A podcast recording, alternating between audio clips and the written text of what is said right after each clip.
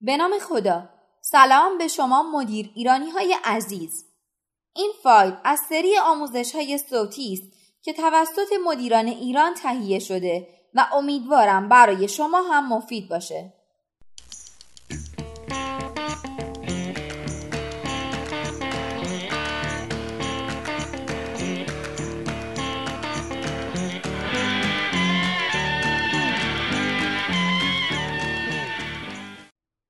علم مغز چگونه به اصول رهبری مرتبط است در این مطلب در میابید که مغزتان چطور کار می کند و چطور از او کار بکشید تا تصمیم گیری ها و استخدام ها و آموزش های خود را بهبود بخشید و در نتیجه محیط کاری مملو از شادی و بهرهوری بالا داشته باشید.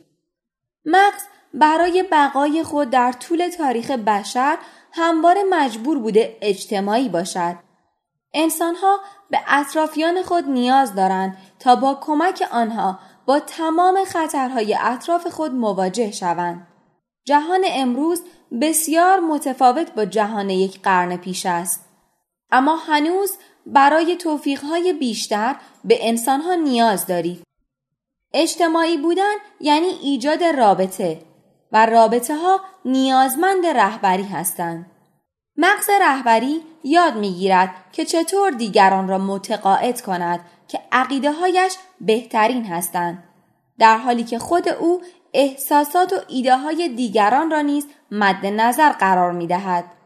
خبر خوب از علم اعصاب این است که می توانید یاد بگیرید چطور رهبر باشید. رهبری چیست؟ رهبری یعنی توانایی اینکه شما افرادی با اذهان مشابه را کنار هم جمع کنید تا بتوانید کارهای قابل توجهی انجام دهید. انسانها مخلوقاتی اجتماعی هستند و در میان آنها به صورت طبیعی سلسله مراتبی ظاهر می شود و از این بابت است که مفهوم رهبری به وجود آمده است. باید کسی باشد که مسئولیت بر عهده بگیرد و دیدگاه ها را سهیم شود و دیگران را به سمت اهداف رهبری کند. رهبری وابسته به ایجاد روابط است. رهبر فقط به یک شرط ممکن است رهبری موفقی داشته باشد که در ایجاد روابط بین کارکنان و مشتریان و سرمایه گذاران و دیگر سهامداران توانایی زیادی از خود نشان دهد. شناخت و اصلاح روش رهبری روش های متفاوت رهبری به شما این فرصت را می دهد که هر وقت بخواهید و هر نوع رهبری که دلتان بخواهد بشوید. روش هایی که به صورت طبیعی یا اکتسابی استفاده می کنید در موقعیت های متفاوت تغییر می کند. در مقام رهبر برای افراد متفاوت معنای متفاوتی دارید.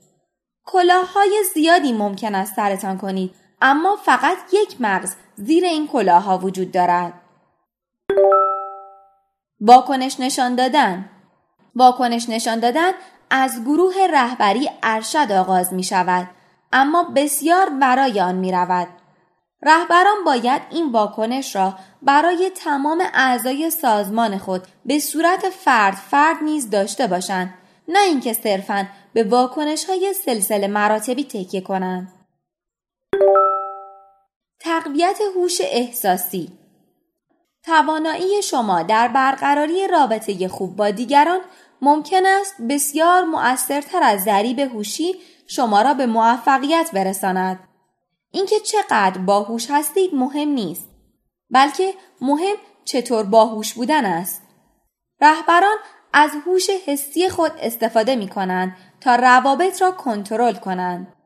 وقتی رهبران بدانند چه حسی دارند و این احساسشان چه تأثیری بر محیط کارشان می‌گذارد تلاش خواهند کرد این احساسات را به گونه ای تحت کنترل درآورند که ضمن بهرهمندی از شم رهبری خود درگیر احساسات نشوند. قدرت واقعی یعنی اینکه بتوانید مغزتان را کنترل کنید. باید بدانید که مغزتان چطور کار می کند. احساساتتان چقدر قوی هستند و چطور می توانید با استفاده از خداگاهی از اعمال انعکاسی اجتناب کنید. اطمینان از امنیت محیط کاری یکی از مسئولیت های اساسی رهبر ایجاد محیط کاری امن و جذاب است. کارمندان در زندگی روزمره خود با عوامل استرسزای بسیاری مواجه هستند.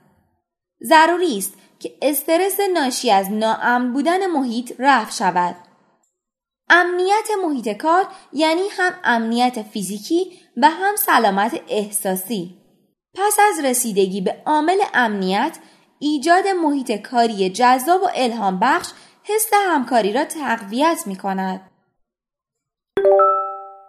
تصمیم گیری با قلب و مغز تصمیم گیری بر اساس تجارب پیشین صورت می گیرد.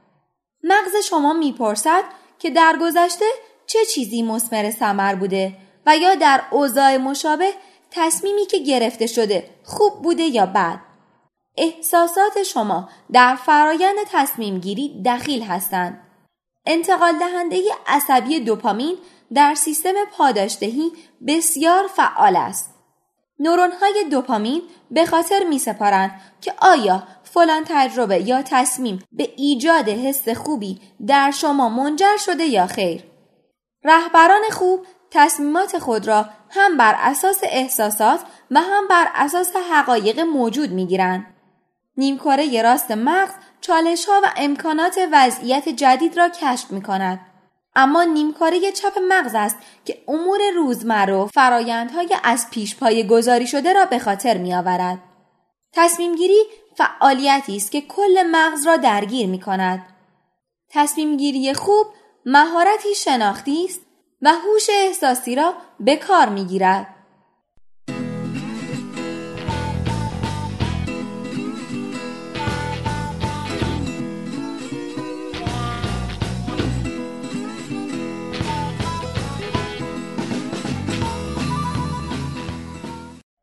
امیدوارم از شنیدن این مطلب لذت برده باشین. شما می‌تونید سایر فایل های صوتی آموزشی ما رو در کانال مدیران ایران به آدرس ادساین مدیر ایران دنبال کنید. شاد و سلامت باشید. خدا نگهدار.